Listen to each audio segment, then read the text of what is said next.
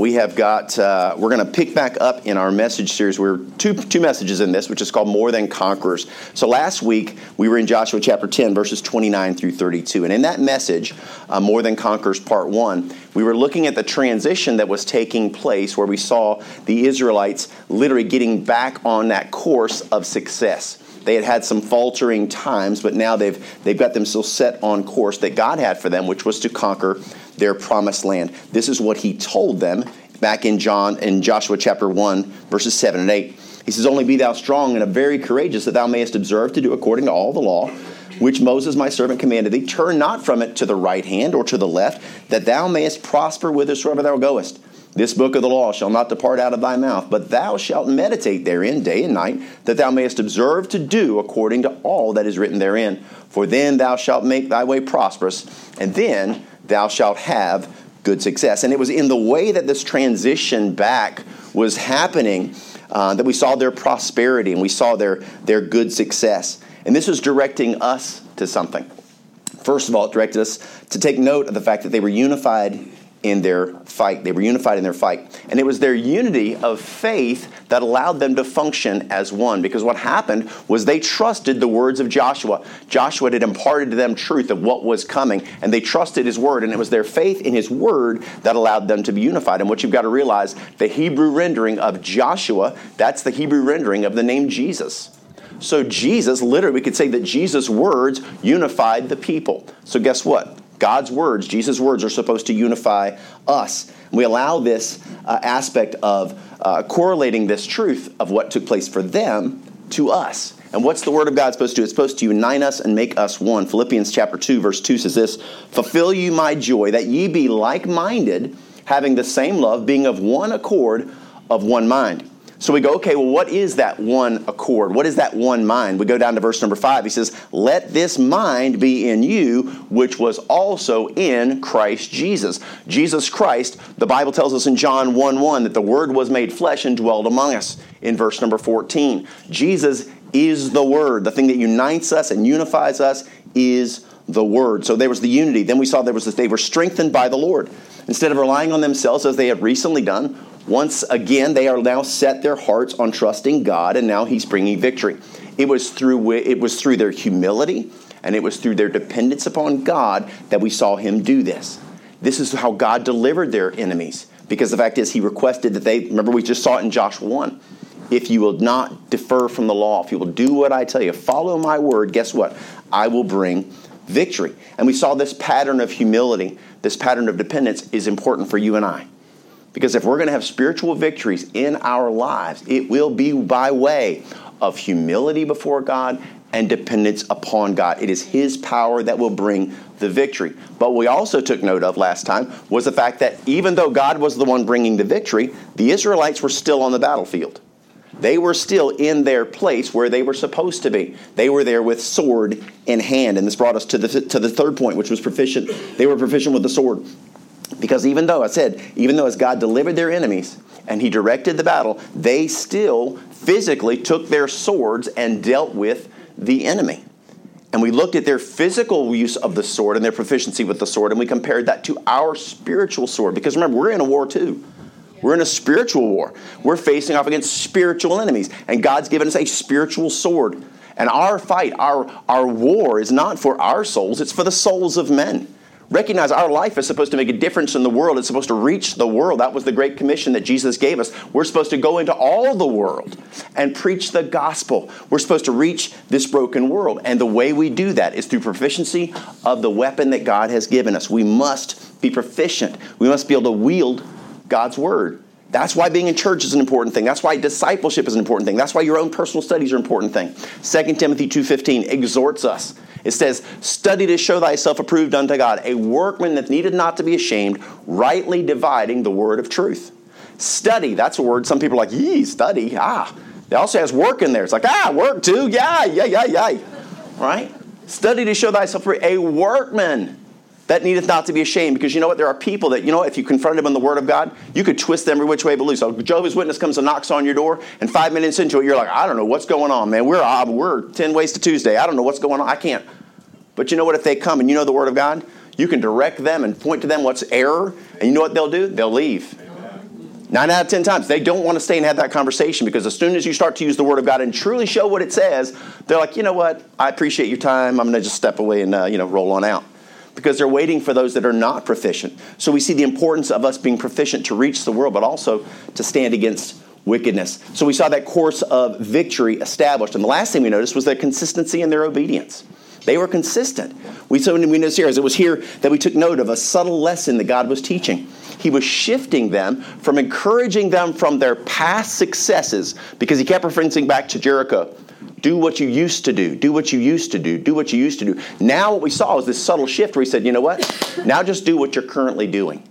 What happens is they've gotten on course. They're doing the right thing. He says, now just keep doing what you're doing right now. Don't look back to the past, because right now what you're doing, just keep on rolling. Keep on doing it. You guys are on course for victory. And so taking that into account and understanding that, what we're going to do today is we're going to look at, uh, at really the next five battles that they're going to face. So as we advance with them on this path, we're going to see as they travel this treacherous path in their promised land for the glory of God, we're going to see that they're going to be, first of all, sober and vigilant. We're going to see that they're going to be relentless. We're going to see that they're going to be tireless. And we're also going to see that as they move forward, they're going to be trusting God's guidance. And our message this morning entitled More Than Conquerors Part two. Let's pray. Thank you, Lord, for today. Thank you, Lord, for your word. God, you know, I've prayed, I have read, I have studied, uh, I have put in the work. And uh, God, I pray that you just help me to get out of the way. I do not want to get in the way of your truth. Uh, Lord, I pray and I trust that you have spoken to me, and I'm asking now that you would speak through me. Uh, Lord, that the human element of this message, the potential for me to mess things up, God, that you'd remove it, and Lord, that you would just simply uh, speak to us uh, through your Spirit, uh, Father, that we might receive what you'd have for us. Lord, help us to be challenged, to be better, to be more than conquerors in our own lives. In Jesus' name, amen. All right, Joshua chapter ten, verses thirty-three through thirty-nine. Six verses today. Actually, seven. Nice. Here we go. Then Horam, Horam or Horam, I don't know what his name is, king of Gezer, came up to, uh, to help Lachish, and Joshua smote him and his people until he had left him none remaining. And from Lachish, Joshua passed unto Eglon, and all Israel with him, and they encamped against it and fought against it. And they took it on that day and smote it with the edge of the sword, and all the souls that were therein he utterly destroyed that day, according to all that he had done to Lachish. And Joshua went up from Eglon, and all Israel with him, unto Hebron, and they fought against it. And they took it and smote it with the edge of the sword, and the king thereof, and all the cities thereof, and all the souls that were therein he left none remaining, according to all that he had done to Eglon, but destroying it utterly, and all the souls that were therein. And Joshua returned, and all Israel with him, to Debir, and fought against it. And he took it, and the king thereof, and all the cities thereof, and they smote them with the edge of the sword, and utterly destroyed all the souls that were therein. He left none remaining, as he had done to Hebron. So he did to Debir, and to the king thereof, as he had done also to Libnah, and to her king. Now, I don't know about you guys, but when I first read that, I was like, okie dokie, what am I supposed to get from that, right? Just sounds like the same kind of, it's almost a repetitive sort of a pattern in there. It's just like, what is there really to be seen? But what's really cool, there's a lot of subtle things taking place, and we're going to see them this morning. So it's important to remember, first of all, as we study this ancient campaign, military campaign, to conquer their promised land, which for them was Canaan, we are seeking strategies and we're seeking tactics that you and I can use in taking our promised land. Now, our promised land is a place of peace with God, a place where we stand with God in fellowship with him. So as we get back on track with Joshua and the Israelites, at this point, we can see that they are walking in lockstep with God. They are right on course. They are going into occupied territory, and they're doing so exactly as God instructed them to do it. They are going forward by faith. And as a result of that, what's cool is they are invincible. They are invincible because they are simply doing it the way God told them. Remember back in chapter number one, Joshua, Joshua one five, God said this, "There shall not any man be able to stand before thee all the days of thy life. As I was with Moses, so I will be with thee. I will not fail thee nor forsake thee." Now he qualified after that and said, as long as you're faithful, guess what? You're going to see me being faithful. You guys get on track, and guess what? You will be unbeatable. You will be invincible. So at this point, we can see that God's people are not only believing God's promise, but they are boldly acting upon it. They are living their lives doing this. But what's interesting is just as they've wrapped up this defeat over Lachish, Joshua and his army are preparing to head southwest to that city, which is called Eglon. But before they can even get mobilized, before they even start moving, we see that a new enemy is approaching. Now, they're still at Lachish, but Lachish has just fallen. And so what we'll see as this morning is their ability to pivot, their ability to respond on a dime and turn and deal with this enemy reveals to us our first point, which is the fact that they are sober and vigilant. Verse thirty-three says, "Then Horam, king of Gezer, came up to help Lachish, and Joshua smote him and his people until he had left him none remaining." Now, keep in mind, verse thirty-two told us that they had just defeated the, the city of Lachish. They have just finished waging war on them. Interestingly enough, Lachish translates as invincible, interestingly enough. Obviously, that's not the case. But what that tells us is that they weren't, it wasn't, they weren't pushovers, right? That was probably a pretty tough battle. That was a, a tough city. So what we find is the fact that, you know, and one thing I want to point out is the fact that there are people I know that you feel like in your life that you just, they seem invincible to the to the gospel. Yeah. It just seems like, you know, it's like water off a duck's back. You know, I pray for them, I, I talk to them, and it just doesn't go anywhere. It doesn't go anywhere. It doesn't go anywhere. But can I just tell you, there is no one that God cannot reach. Amen. Some people sitting in this room are probably those people that your friends were like, God's never going to break through to that one. Good night. Talk about hard. Wow. Yet I'm just telling you, let be encouraged. God can break through to to anyone. Though it is translated invincible, it obviously falls. Verse thirty-three tells us that Joshua and his army did not have time to listen. They're not grabbing a hot meal. They're not sitting down and taking a rest, because right on the heels of the battle they have just fought, here comes Horam, and here comes the entire army of Gezer marching on top of them. Not only were the Israelites, would they have been tired at this point in time, but realistically, we can think that they would have probably been unprepared. If, if, if, if we were there, probably what would happen is we would think about it this way. Consider you've been fighting, fighting, fighting, fighting, fighting, and the last guy at Lachish falls, and everybody goes, yeah, we got it, yeah. What do most of us do? Whoo, man, somebody let's get this stuff off quick, right? Man, I'm tired. Immediately, we would be stopping and say, you know what? We need to take a little break. But what we find is that's not the case for them. They do not let down their guard. Even though the adrenaline stopped pumping and their muscles have relaxed, this moment, they do not stop. They literally continue to move forward. This whole thing is Joshua and his men are going to turn, they're going to pivot, and they're going to come against this, these, these, this, this army. Notice verse thirty-three says, "And Joshua smote him and his people," they don't miss a beat, "smote him and his people until he had left none remaining." The Israelites simply shift their attention to the army of Gezer, because you know what they understand? They don't drop their guard because they know they're always in danger. They know that as long as Canaan has not been conquered, they are perpetually in a state of danger. We need to all hear that. Until we have got conquered our promised land through dependence and reliance on God, we are always vulnerable.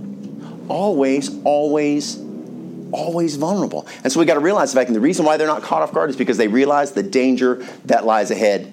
And this lesson for us is so important, because you know what most of us do? We go through our lives oblivious to the spiritual dangers that are around us every day. We go through life just clueless, focused on simp- simp- silly things that don't mean anything. We forget about the spiritual battle that we're in, and we just walk haphazardly through life, hoping everything's going to go okay, go okay. And thank God for His blessing and protection over us, being the knuckleheads that we are. I mean, we're the person who's, you know, got gold chains hanging on our neck, walking down a dark alleyway by ourselves, going, "I got a bunch of money in my pocket." And God's like, "Oh boy, no, let me just protect you from yourself." You, you, we, we literally walk into situations that we don't even think about the danger that we're in. There is a spiritual battle, and there are enemies that are hunting us every single day. And it's their immediate recognition of this enemy and their ability to turn and fight it that points us to our verse that we're going to focus on, which is First Peter five eight. Because what this is, Peter's writing to the church, okay? Notice the wording here. He says, "Be sober, be vigilant, because your adversary, the devil, as a roaring lion, walketh about, seeking whom he may devour." Now, understanding our enemy and recognizing this, listen, the enemy does not take a day off. Notice what it says about him. We need to be sober and be vigilant, because this is the reason why you need to be. Your adversary, the devil, as a roaring lion, walketh about seeking whom he may devour. Peter's telling us that we must always be ready for battle. He's telling us, you know what? We need to keep ourselves in the military. They say, stay frosty. That means you stay aware. Your head is on a swivel. You're paying attention. How do we do this? This means that you and I, there's three things we need to continually do. First thing we need to do, stay dependent upon God. Stay dependent upon God every single day. We do this through our prayer life, right? We're opening ourselves to God. We're staying humble before Him. We're talking to Him. We're communicating with Him. The way that we live our lives, a place of dependence. Second, we feed on His Word every day. Second Timothy two fifteen, study to show thyself approved. Man, are we studying? Are we working? Are we putting in the time and energy and effort? What happens to a lot of Christians is they go to church and they'll say, hey, pastor, would you study and work all week? And then would you just give me what I need when you're going to get there? That'd be great. That's like somebody, you know, that's like a, that's like a, like a bird, uh, a baby bird waiting for the mother to consume the food and then spit it into the baby's mouth. Right? That's disgusting. I don't know why I gave that example. I apologize. As I'm visualizing that, that's a horrible example. Uh, or my mother eating food and then giving milk to the baby. That's a much better example, right? So what happens if you take that baby and you lay that baby on a table with all the food in the world? That baby will starve to death. With a bazillion calories all around them, they will starve to death because they can't consume it. And why does the Bible reference itself as milk? Because you know what? When we're first born, we first come to Christ, we need somebody that can consume that nourishment spiritually and turn around and give it to us in milk. But eventually what we need to do is get off the milk. Unfortunately, we live in a country where most adults, Christians, are coming in the door, and as they walk into church, they're going, here's your bottle. Right? And they go home, and all week long, their Bible sits on the shelf. They don't do anything. They're all, oh, love God, love God, love God, love God. But they don't know His Word. They don't know how to consume God's Word. They're going to go back, and you know what? They're going to ask Mommy to give them some more milk on Sunday. Our goal is to get you guys on the meat of the Word of God because this is what makes us grow. And when we're in a battle, man, you need to be fortified. Amen. It's not a time to be a baby. Amen. So what we see here is, the last thing, we live a righteous and a holy life. What this means is we set ourselves apart from the way the world looks, the way the world sounds, the things the world does. We don't do those things. We set ourselves apart, not for the sake that we're better than them, but we want to be, we're saying, listen, I'm going to honor God with my life. People that don't know how to honor God, guess what? They're going to honor themselves. What this shows us, and understand, it's that it's these three different things, this aspects of surrender and continual connection with God and, and righteousness. This is what enables Joshua and his men to turn so quickly and respond because they never put their swords down. They never slipped their shield off their hand and laid it on the ground. They maintained themselves prepared. They didn't say, you know what? Time for a little, uh, I need a little me time. We've been working hard. You know what? I just need to go sit under a tree and just, you know, just meditate for a little while. Get myself, you know, all relaxed. No. They remain sober and vigilant. Because listen, if they were all laying down taking a nap, they would have been wiped out by the army of Gezer. But because their head was on a swivel and they were prepared, as soon as that army showed up, though they had just fought a battle, they literally turned and wiped that army out as well. They did exactly what God intended for them. And so we, God's telling us, listen, we need to remain sober and vigilant and armored up. You know why they did that? Because they understood their enemy. They understood the danger that they were in. Just like we understand our enemy. First Peter tells us. He says, what is he? As a roaring lion. Not a kitten. Not a sweet kitty cat. A roaring lion walketh about, seeking whom he may devour. This is a warning to the church, not to the lost world. This is for us. Because you know what it's telling us? He's always on the hunt. Always, always on the hunt. But even though we know this, and even though we've been told this, sadly, me time is what most people live for. Man, if I could just find some me time, man, I need it now. Because you know what? I just need to refocus myself. And it's not until we get it through our thick heads that this life is not about us. The world tells us that it is. The distraction is, you know what? That's what you need. You need to give yourself some time. You need to focus on you. You need to focus on making sure that you have all that you need because you know what? The world revolves around you. And we live in a culture that believes that to be true, but that is as far from the truth as we can possibly get. Because you know what this life is supposed to be about? It's about God getting glory through the life that we live. The fact that the reason why we're on this earth is not so that we can get and gain. It's so that we can live our lives. That He would receive glory. And to see if this is our focus, if that's what our heart is, and we're saying, you know what, I'm going to live for God's glory, then just like these Israelites, we won't be surprised and taken off guard when evil shows up. Because I can promise you, it is going to show up. It's going to find a way into your life through every which way it possibly can. The devil is circling, looking for a weakness, and he is waiting to prey. But you see, the next thing that we notice about the Israelites is that they're relentless. They're relentless. Verse thirty-four says this, "And from Lachish Joshua passed into Eglon, and all Israel with him, and they encamped against it and fought against it. And they took it on that day and smote it with the edge of the sword, and all the souls that were therein he utterly destroyed that day, and according to all that he had done to Lachish." And so the pattern continues as God's army, being led by Joshua, goes from one battle to the next. And I want you to keep in mind that on that miraculous day that we studied three messages back, on that miraculous day where God extended the day and doubled the length of the day, he did that so they could chase down their enemies. Now, not only were they fighting five armies during that time period that God gave them, but I want you to realize that when you figure it out, they went about thirty miles. Can you imagine fighting for thirty miles while you're chasing men, running an entire day as God extended the day for them? So this is a long haul that they have gone. So they've done thirty miles to Makedah. Then they turned around and they marched eight miles back west to fight at Libnah. Now they've marched five miles south to Lachish, where they fought two battles, because that's where Hamor show, or Horam show up. So they fought two battles there. And now they've marched an additional five miles southwest to Eglon. And did you notice that when they arrive, they immediately get to taking the city? There is no rest day. It says that they took it on that day and smote it with the edge of the sword, and all the souls that were therein he utterly destroyed that day, according to all that he had done to Lachish. And what he's telling us, God's telling us, is how do we deal with the issues of our life, these worldly influences in our lives, the things that want to grab our hearts, the things that want to, to draw us away from God. Whether it's a person, whether it's a, an addiction, whether it's a, a frustration, whether it's a bitterness, whether it's a, a situation, whatever it may be, we must be relentless in our efforts to seek and destroy their influence. This is so important. This means that we deal with them today instead of tomorrow. When they arrived, they dealt with it right on the spot. And you know what the devil's, one of the most successful lies that the devil uses every single day? You've got tomorrow. I know you can deal with it today, but don't worry. You've got tomorrow. And by way of procrastination, the devil keeps a foothold in people's lives. Because you know what? I'm going to deal with it. Don't worry about that. I'm going to deal with it. Just not today. But what does the Bible tell us about tomorrow? Well, amen. Proverbs twenty-seven one. "Boast not thyself of tomorrow, for thou knowest not what a day may bring." James four, verses thirteen and fourteen. "Go to now ye that say, today or tomorrow we will go into such a city and continue there a year and buy and sell and get gain.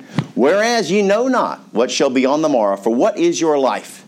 It is even a vapor," listen, "that appeareth for a little time and then vanisheth away." It looks real. It looks like you could reach out and touch it. Man, I can almost see tomorrow. But guess what? When you put your hand out, it's just a vapor.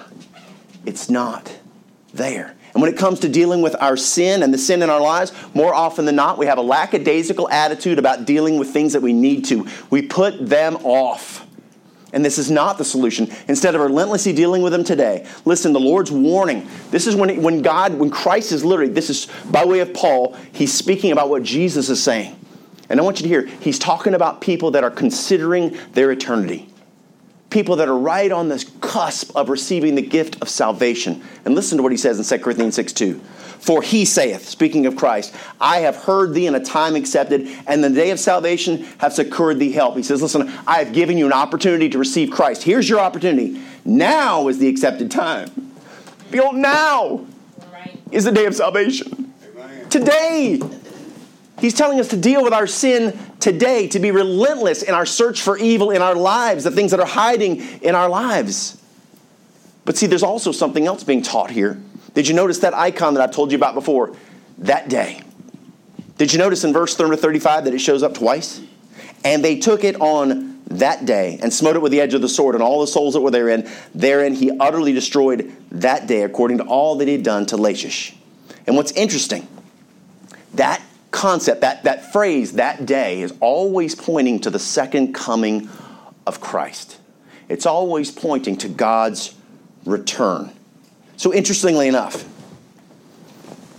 this is when, if we look at this, this is where, listen, understand, God is going to, let me read the verse again. And they took it that day, and on that day smote it with the edge of the sword, and all the souls that were therein he utterly destroyed that day according to all that they had done to Lachish. God is pointing us to his second coming, where it just so happens that he is going to come and he is going to bring destruction upon a people by way of a sword that have defied him, that have served the god of this world. Revelations nineteen twenty-one says this, and the remnant were slain with the sword of him that sat upon the horse. That's the one that says the King of Kings and Lord of Lords, which, which sword proceeded out of his mouth, and all the fowls were filled with their flesh. He utterly destroyed them.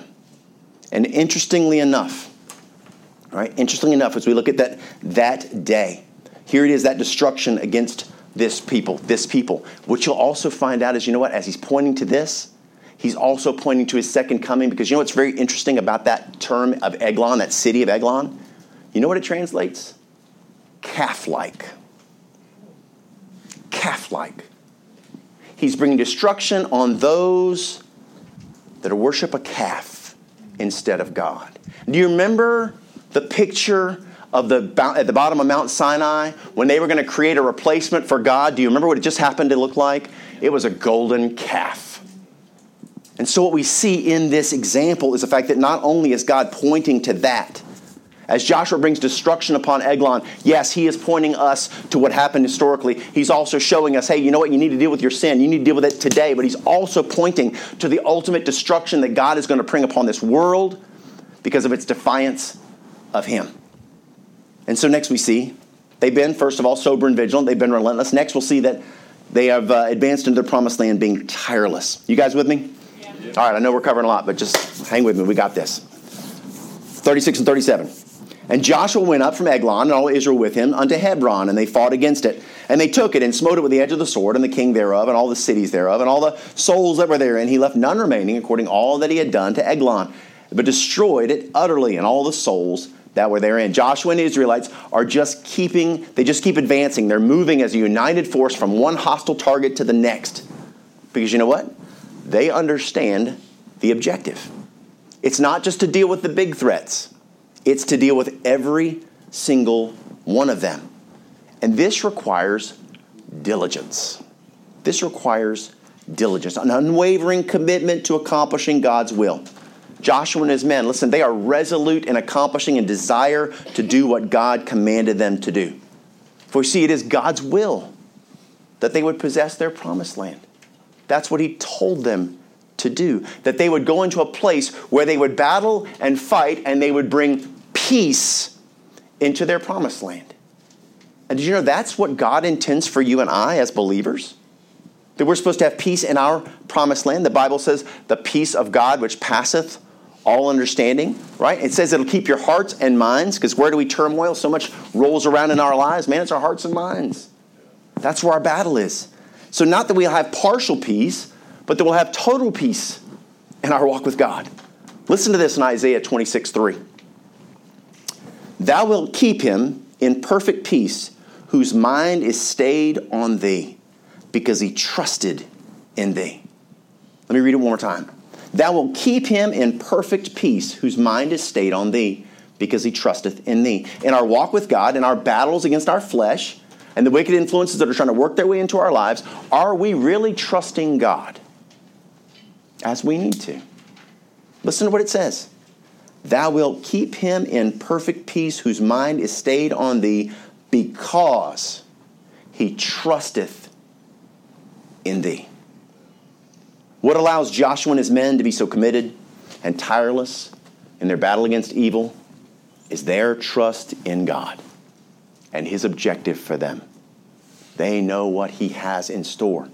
John fourteen, verse twenty-three says this, Jesus answered and saith unto him, if a man love me, he will keep my words. Listen, the very same thing that Joshua's supposed to do. Keep the word of God. Do exactly what God says. If a man love me, he will keep my word, and my Father will love him, and I will come unto him and make our abode with him. Listen, we will function as one. We will love what God loves, and we will hate what God hates. How beautiful is this? Listen to twenty-six and twenty-seven. John fourteen. But the Comforter, which is the Holy Ghost, whom the Father will send in my name, he shall teach you all things and bring all things to your remembrance whatsoever I have said unto you. Verse twenty-seven, peace I leave with you. My peace I give unto you, not as the world giveth, give I unto you. Let not your heart be troubled, neither let it be afraid. Listen, God does not want us living in fear. God does not want us continually struggling with sinfulness. That's not what he has for us. His desire for us is exactly what it was for the Israelites, that we would not only possess our promised land, but that we would live there in peace. How beautiful. And the wonderful thing, the byproduct of living in the promised land and living in peace, guess what? Is a lack of fear. Notice what it says, verse twenty-seven, peace I leave with you, my peace I give unto you, not as the world giveth, giveth, give I unto you. Let not your heart be troubled, neither let it be afraid. Fear, fear, fear. And the way to remove fear from our lives is to live by faith. If we know God holds tomorrow, then why are we fearful of tomorrow? Because we don't trust God. But what if God does this? What if God does this? What if God does? Listen, just because it doesn't meet our agenda doesn't mean it's not what should happen. We can all look back at our life and tragedies have taken place and we can see how God worked through the tragedy. We can make a laundry list of all the horrible things that have happened to us. And you know what? If when we finally have a heavenly perspective, we'll go, wow. You know, Romans chapter five, verse I think it's three through three, three and four says, tribulation worketh patience, patience experience, experience hope. Right? Tribulation gets you to hope, but you got to go through tribulation, then patience. Willingness to trust God in the midst of tribulation, going, you know what, God, I don't like this, I don't want this, I don't want, uh, but uh, you know what, I'm just gonna, just gonna, I'm gonna trust you. I'm gonna patiently wait. And then once we wait, guess what? We get experience that God can be trusted. And then once you get that experience of God can be trusted, guess what? Hope. Just on the corner, there's hope. Because now when I face tribulation, I know that the gateway of tribulation is the gateway to hope. I can have hope. I can have joy in the midst of struggles. And Joshua and his men are tirelessly and relentlessly confronting wickedness in order to finally bring peace to their promised land. They are battling every day. And it's with the same courage, faith, and determination that we must confront the sins in our lives. Little or big, whichever ones they are, they must be utterly destroyed through the power of God. Now, the Comforter that lives within us, guess what he will do? He will direct us. He will instruct us. He will empower us to destroy these things through the power of God, to be victorious over our flesh. We see the victory is finally attained. When it's finally attained, what's so awesome as it becomes evident in the life of a person who has victory. It starts to be able to be seen because you know what? The traits of God show up in the way they live their life. How many of you have ever been around somebody like that? Yes. Man, just something about it. You're like, man, I just like being around them. Whew, feels good. Feels good, man. I have a few people in my life, man, that are like that. And it's just like, wow, how wonderful it is just to feel what emanates from that individual. And see, Jesus gave us a truth in Matthew seven. Verse twenty, he says, wherefore by their fruits ye shall know them. Right? What it's saying is this, people's lives give evidence of their spiritual walk. And someone, listen, who has conquered their promised land through dealing with their sinfulness, through surrendering to God's Spirit, guess what they do? They display his fruit, right? The fruit of the Spirit, which Galatians five, verse twenty-two through twenty-three tell us what it is. The fruit of the Spirit is love, joy, peace, long-suffering, gentleness, goodness, faith, meekness, temperance. Against such there is no law. These are the traits. So in that person that you're around, when you spend time around them, you see love, you see joy, you see peace, you see long-suffering. Long-suffering is, is patience with humanity. That's one, boy, we all need that one. Gentleness, right? Goodness. We see faith, we see meekness, right? That's strength under power. And we see temperance. You know what that is? Self-control. And you spend time around that person, you're like, wow, would you look at that? They're just so different than the people in this world. And you see, to get to this place, to get to that position, is a, you must be tireless. We must be tireless in our pursuit of those things that are evil or wicked in our lives. And we might think, well, gosh, you know, how do I identify everything in my life? I mean, how do I how do I do that? Well, see, David struggled with the same thing. In Psalm one thirty-nine, verses twenty-three and twenty-four, we hear David, as he wraps up that, that, that psalm, he wraps it up this way. He says this, "Search me, O God, and know my heart. Try me and know my thoughts." Remember what it said? Keeps our hearts and minds. David's saying, hey, my heart and my mind, Lord, would you search them out? Would you help me in my heart, my intentions, my desires? Would you check my thoughts, my intentions, my, my ideas? Verse twenty-four, "And see if there be any wicked way in me," because just in case I can't see it, Lord, would you show it to me? Would you help it to be evident to me? Why? "And lead me in the way everlasting." Help me, Lord, to be the man that you created me to be. But you know what? Because what happens is, for a lot of us, sometimes we're blind to our own sin. We don't even realize that we have it in our lives. You know why? Because we become so accustomed to it. It's just kind of who we are. And what is this David is saying is, listen, Lord, if you'll show it to me, help me to see it the way you see it. Help me to see my sin the way that you see your see my sin. Then, Lord, help me not only to deal with it, but help me, Lord, to address it the way you'd have me to address it. No matter how inconvenient, no matter how uncomfortable it might be. And this is difficult for us. Understand, this leads us to our last point, which is this. As they advanced in the promised land, they did it trusting God's guidance. And this is interesting. Verse thirty-eight and thirty-nine. "And Joshua returned and all Israel with him to Debir and fought against it. And he took it and the king thereof and all the cities thereof. And they smote it with the edge of the sword and utterly destroyed all the souls that were therein. He left none remaining as he had done to Hebron. And so he did to Debir and to the king thereof as he had done also to Libnah and to her king."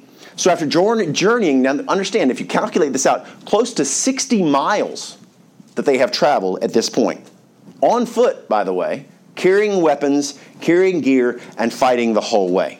So they have battled their way across Canaan. Now they found themselves at Hebron. Hebron is southeast, way on this side of Canaan. And now what's happening is God's saying, hey, I want you to march back eight miles the way you just came to Debir. Did you notice what it said there when it says, "And Joshua returned and all Israel with him to Debir"? Because you know what? They marched right past Debir. And they went all the way to Hebron. And when they got to Hebron and they did that and they fought that battle, and then God says, okay, now go right back the way you just came. Mm-hmm. Now, I know if most of us were in that army, you know, what we see with them is they just do it, right? Just like they were at Jericho, right? God says, hey, you're in a circle city seven times. No one complains. And he says, don't even talk to each other, just do it. And they're, okay, we're just going to do it. And here, nobody complains. They just line up and start marching back. Eight miles they just came. But I think if you and I were in that crowd, and we're like, did we just walk back? What, didn't that the city we walked by? That was a long time ago, dude. Why are we going back? Because we're going, okay. Right? Would that not be the attitude we would have? Yeah. Like, this doesn't make any sense. I don't agree with your plan, God. I think we should have done it this way, Debir, then Hebron, and then go to Gilgal, because it'll all just be one loop. We'll be able to take care of it this way. But that's not their attitude. They trust God's guidance. They do it His way. Like, listen, I can tell you what happens so many times in our Christian lives is the fact that we're frustrated because God forbid, God forbid that our service to God would make us uncomfortable. God forbid it would be inconvenient to us to do something for the Lord. You know what, God, I'm giving you I'm giving you my Sunday. Well, I'm giving you an hour of my Sunday, but I'm still giving you my Sunday, part of it, an hour of it. I drove here, for goodness sakes. Isn't that the attitude of the modern Christian? If they show up to church, they're like, you know, man, you should be patting me on the back, bro, because I could be in my pajamas, just so you know. And this is online. I could even catch it up and be like, I could justify everything I'm doing, right? I'm not slamming you guys, sorry, online, not at all. But I'm just saying, the mindset of being inconvenienced for our for our faith is something that just seems so out of out of character for us, because many times our attitude is just, you know, God, I'll agree with your plan. Uh, I'll do what you want me to do as long as I agree with the plan, and also as long as it doesn't make me too uncomfortable, because you know what I want, what I want. And what can I tell you this? In our Christian life, if our Christian life is comfortable and if we are good with where we are in our holiness and our relationship with God, we feel like, hey, you know what? I feel like I've done all I can do. I, I'm good with God. I'm holy. Can I tell you that we're not serving God? We're serving ourselves. We are comparing ourselves to our brother or our sister. And we're saying, I'm more holy than they are. So for that sake, I'm good. But what did the God say? Be ye holy as your neighbor is holy, as I am holy. Sanctified. Physically, right? The things we put into our body, the things that we say, the life that we live, the things we expose ourselves to. Be ye holy as I am, as I am holy. See, the only way to conquer our promised land and experience the peace of God is to be willing to do what is inconvenient, to be willing to be uncomfortable, to be willing to do those things that we would not want to do. Experiencing the peace of God, to experience conquering our promised land. Listen, it takes doing things that are uncomfortable, like looking within our own hearts, searching ourselves for those things that would not be pleasing to God. And not only recognizing them and seeing them, but dealing with them. Joshua didn't say, I know there's a city that's a threat there, but you know what? They're small, so let's not worry about it. No, they went from city to city to city and utterly destroyed it. They dealt with it because they said, you know what? We cannot allow anything to be left. In our Christian lives, we got all this stuff. We've got nooks and crannies crammed full of things that are not pleasing to God, and we just ignore them. But listen, we're not promised tomorrow. What if you stood before God today? What if he raptured out of us here today? And I went from standing here to standing before the Lord, and I looked into his eyes, and I saw the disappointment and the things I have failed him in so many ways. My heart's not been pure. I've not been the man of God that I should be. We all struggle every day, good days and bad days. And the Bible says we're all going to stand before him and give an account of those things done in the body, both good and bad. Now, it's not for our salvation, but boy, it's for our service unto God. What are we doing for him? How do we say thank you back to God? It's the way we live our lives. It's this. But because we're all focused on ourselves, then it's not about that. We lay up ourselves treasures on earth because it's all about us. And he says, no, no, no, no, no, no. Lay up for yourselves treasures in heaven, where moth and rust doth not corrupt and where thieves don't bring nor to steal. That's where you got to focus your attention. Because all the stuff that we collect on earth, guess what? It'll burn up with a fervent heat. It all just turns back into ashes and dust. But everything that's laid up there is eternal. And see, our focus is in the wrong place. Our focus is on our own satisfaction instead of pleasing God. And that's a heartbreaking thing, because it isn't that we don't know better. We just choose not to listen. But you see, what we see with these Israelites is they are conquering their promised land. For us, it's peace with God. It's a beautiful relationship with God where we walk with him in fellowship. And you see, we have to be willing to deal with those things in our lives, seen and unseen. The ones that nobody else sees. The things that only us and God know. If you see, the reason the Israelites are experiencing victory is because when it comes to destroying wickedness in their promised land, they have remained sober and vigilant. They have remained relentless. They have remained tireless. And moving forward, they have trusted God's guidance. If you're not in God's word, you can't be guided by God. This is where your directions will come from. You must, you must, you must spend time in his word. You're in a spiritual fight. And most people that are in the spiritual fight that they're in in America today are malnourished. They are spiritually destitute. They've had a little bit of milk on Sunday, but the rest of the week they starve and they feed their flesh. TikTok and whatever else there is, Instagram and every other stupid thing there is that is out there. Things of the earth that are going to burn up with the fervent heat that don't mean anything, because we want to be entertained, because we need me time. I just need to unwind and mindlessly stare at cats for nine hours straight. Whatever it may be. But listen, we can live a life of victory and experience God's peace if we'll do it his way, if we'll do it the Bible way, right? This is our weapon. This is our refuge. This is where we get the mind of Christ. This is how we learn how to live and walk and serve and wield our weapon against the enemy that's trying to destroy us and the people that we love. Learn the word. Be involved in the Bible, man. Be, be regular to church. Grow as much as you possibly can, because we are not promised tomorrow. It appeareth for a short time and then vanisheth away. There are people that died this morning that thought they had tomorrow all over this planet. who knows where we'll be. Joshua and his men have trusted and followed God without question. Will we do the same thing? Will we do the same thing? See, the peace that our life displays, or the lack thereof, will reveal the answer to that question. Let me say that one more time. The peace our life displays, or the lack thereof, will display and reflect the answer to that question. Will we trust God? Will we trust God? Matthew seven twenty. Wherefore by their fruits ye shall know them. Do people look at our lives and see peace, or do they see unrest? It says, it tells the whole story. By their fruits ye shall know them. Let's pray. Lord, thank you for your word. Thank you for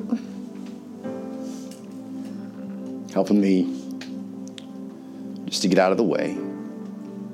Um, God, I thank you for being so good and so patient with us. God, I know that uh, I, above all, is, uh, uh, knucklehead is the word I love to use, but I mean, man, I know that's me. I know many of us can identify with that. We just don't listen. God, would you please help us, Lord, have ears to hear? Would you help us to make the changes that you want us to make? Help us look within ourselves. And Lord, try to be conquerors through Christ of this promised land that you've entrusted us with. We have peace available to us if we'll just surrender to you. So God, with our heads bowed and with our eyes closed, if you're here today and you say, listen, uh, I'm having problems right now surrendering some stuff in my life. I have maybe some sin, maybe some bitterness, some stuff that's not pleasing to God in my life right now. And I know it. I've let it go too long. But I want to deal with it today. I want to pray for God to give you the strength to do just that. If it's you today, you say, listen, I've got some issues in my life, some things I need to struggle struggling with. Pastor, would you pray for me that I can do this today, that I can deal with them? Amen. Just lift your hand up in the air. Amen, amen, amen. Lift it high in the air. Lift it high. Don't be bold. Be bold. Be bold. Amen, amen, amen. And if you're here today and you say, listen, I don't know where I stand with God. There are plenty of religious people, I'm going to tell you right now, that are going to bust hell wide open. They will stand before him one day and try to convince him that they were saved. They'll say, Lord, Lord, in thy name did we not do did, did not did we not uh, cast do many wonderful works and you know cast out demons? Did we not do all these things? Did we not, Lord, in your name, in your name, in your name? And he's going to turn to them and he's going to say, look, I never knew you, you workers of iniquity. Religious people that never really gave their hearts to God but lived religiously. That's not the answer. It's surrender. The Bible says, for by grace ye are saved through faith, and that not of yourselves, it is a gift of God, not of works, lest any man should boast. You will never work your way to heaven. You'll never be religious enough for heaven. You'll never be good enough for heaven. We are all wicked, and we are all sinners, and we all needed a Savior. And when Christ went to that cross, he offered you an opportunity to receive the gift of God, which is eternal life through Jesus Christ our Lord. And as he offers you that gift, if you've never personally received it, no one can pray for you to receive it. No one can force it upon you. Nobody can do it for you. It's your personal choice. If I offered you a gift, until you receive it, it is not yours. Whether or not it has your name on it, whether or not you know everything about it, until it's in your hand and you've received it by choice, it is not yours. And if you have never by choice received the gift of God, then you don't have it. But can I tell you, it's offered to you today. Offered to you today. The Bible says, for whosoever shall call upon the name of the Lord shall be saved. That's a promise from God. So their heads bowed and eyes closed. If you want to receive Christ, if you've never done that, if you're watching this online, watching it recorded, there's no ceremony involved. There's no magic prayer involved. This is a broken heart calling out to God who's ready, willing, and able to save you. So their heads bowed and eyes closed. If you want to receive Christ as your Savior, I'm going to lead you in prayer. Again, it's not the words. It's your heart God's listening to. Repeat after me in your heart and mind. Dear Lord, I know that I'm a sinner, and I'm so sorry for my sins. I understand that there's a debt to be paid for the life I've lived. And I'm asking you right now, Lord, by faith from the cross, would you pay that debt for me with your perfect life? God, would you forgive me of my sins? Would you give me a home in heaven through your death, burial, and resurrection? I put my faith in you, and I receive you as my Savior. Thank you for receiving me. I'll see you in heaven one day. For it's in Jesus' name I pray. Amen.